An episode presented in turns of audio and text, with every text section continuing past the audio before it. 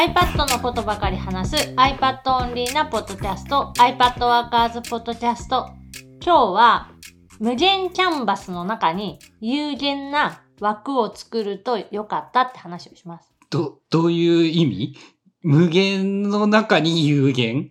そう。無限キャンバスってどこまででも画面が広げていける紙の端が存在しないっていう、デジタル独特の特徴というか、ノートアプリとかメモアプリでも、無限のキャンバスを持ってるよって歌っているアプリが何種類かあって、実際春菜さんも、プロドラフトっていう無限キャンバスアプリを、非常に愛用している。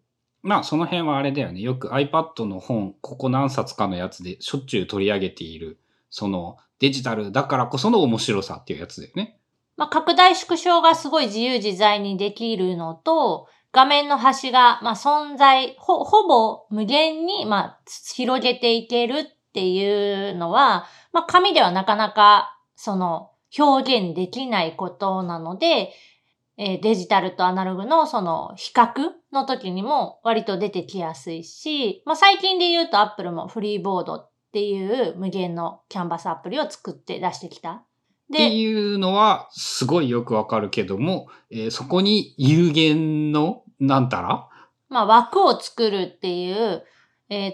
今やってるのは iPad mini の画面サイズの箱っていうのを作って、その中にいろんなものを書いている。そうすると無限キャンバスであることはなんか良くなるの？無限キャンバスの中にその有限な枠を、たくさん並べるイメージ。だから一つ一つの枠の中で一個のことは完結してるんだけど、それが複数並んでる状態っていうのが作れる。アトミックなノートがいっぱい並ぶっていうのと概念としては同じなのかな？概念としては同じ。だから、枠を設けることで、それ以上広がらなくする。うまく言葉にできないけれども、そのことに意味はあるっていうのはちょっと分かった気がした。無限キャンバスって、どこまででも書き広げていけるんだけど、広げれば広げるほど、見返すのが難しくなるね。その情報の取捨選択が行われなくなってしまう。まず全体、iPad の画面サイズで言うと最大 12.9 インチしか今ないので、12.9 インチの画面サイズの中に、その無限に広げたやつをギュッて縮めて入れたとしたら、一個一個の文字って絶対読めないぐらいもうちっちゃくなっちゃうのね。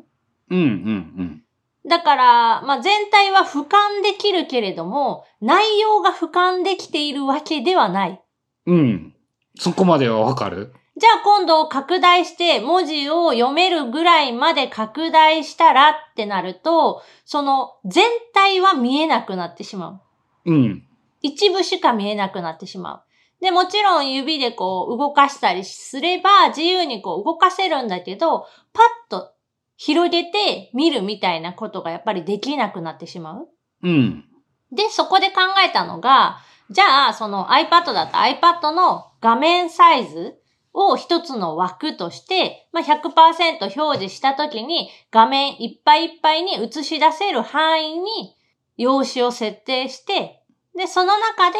まず書いて、で、次その紙がいっぱいになったら、また新しく白紙の紙を用意して、書いていく。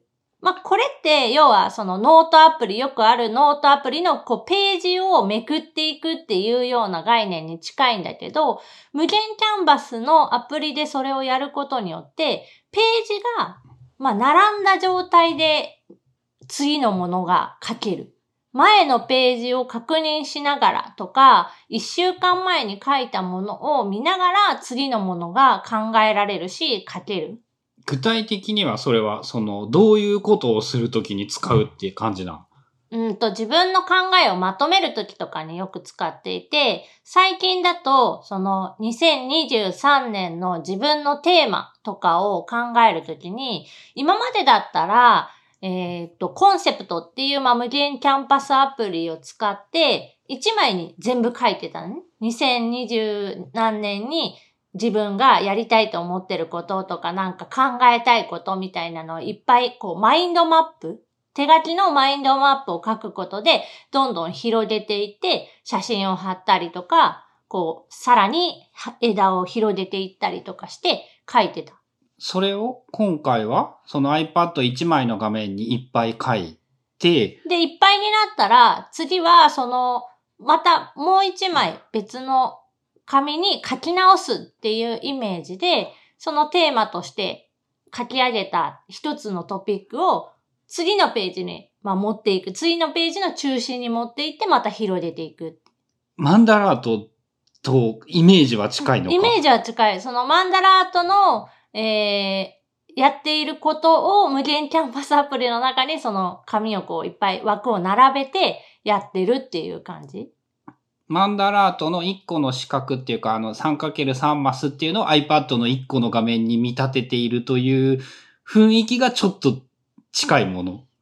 うん。直接そういう風なフォーマットではやってないけど、それに近い。だから、1個書き出したら、それについて深掘るときはまたもう1個新しいところとして中心に置いて書き広げていくっていう。1テーマを1つのページ内に収めるようにすることが目的？そんな感じかな。で、結局何がやりたいかっていうと、パッと見て、見返すときに画面いっぱいに 100% 表示すれば、すべての要素がちゃんと文字も読める状態で振り返れる。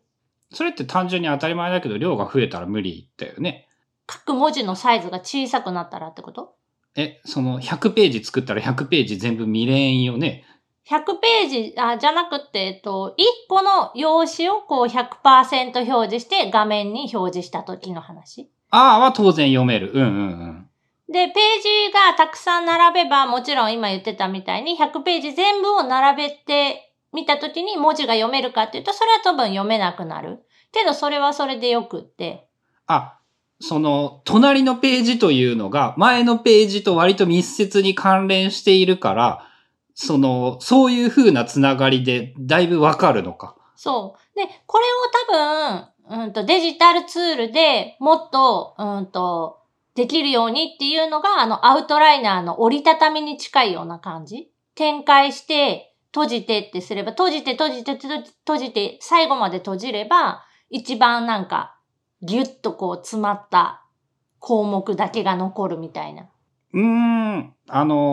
マンダラートとアウトライナーとマインドマップを合体したような春菜のいろんなとこのいいとこ取りをした方法というのがそのやり方？そう、マンダラートもマンダラート専用のアプリもあるし、過去に iPad Workers でそのリンク機能の使えるテンプレートファイルというか PDF ファイルを iPad だけで作って、そこに書くことでマンダラートみたいに使えるよっていう話もしてたんだけど、結局そのページが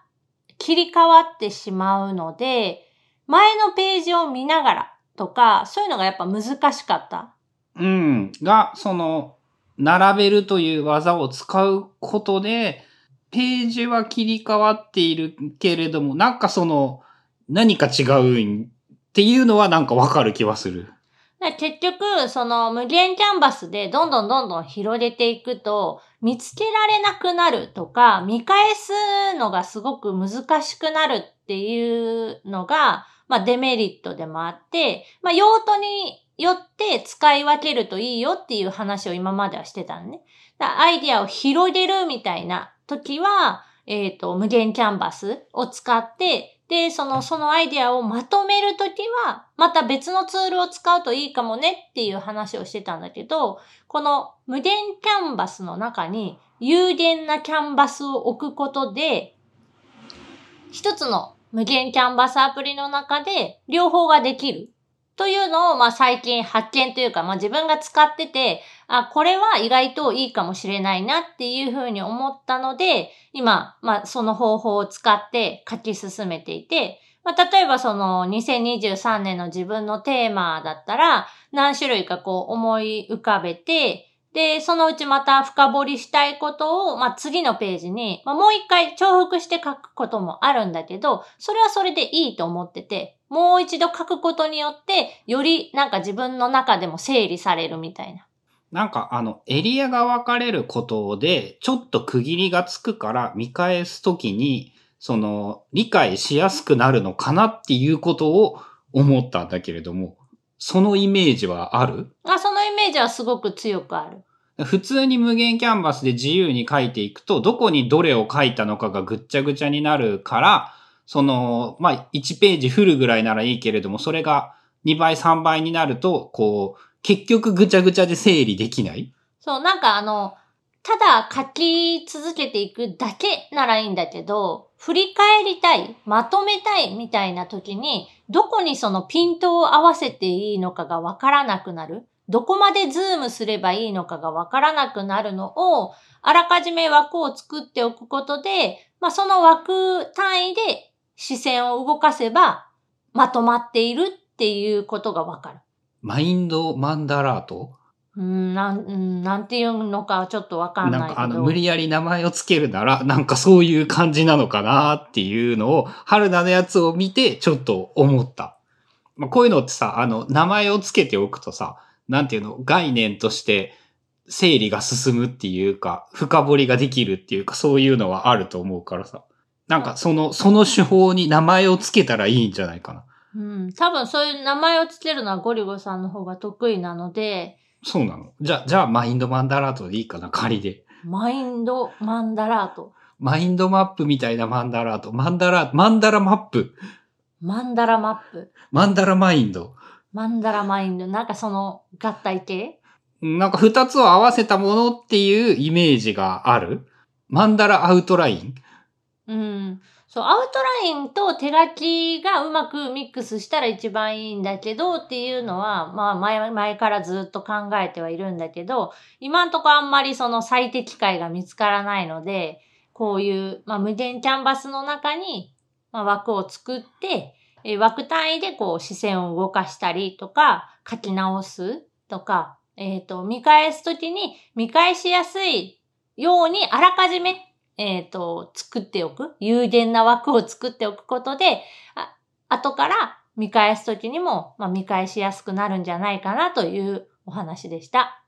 個人的にはね、その名前をつけるっていうのもね、その整理して考えるためにはいい手段じゃないかと思っていて、それはそれで、その別枠として挑戦してみてもいいんじゃないかなって思う。じゃあこのマインドマンダラートカッコ仮を使って名前を考える。そうだね。それができると一番いいかもしれんね。そう。ということで今日は、無限キャンバスアプリの中に有限な枠を作ると、使いやすくなるんじゃないかなというお話でした。番組への感想やリクエストなどは、#iPadWorkers のハッシュタグをつけてツイートしてください。それではまた来週、iPad Workers Podcast でした。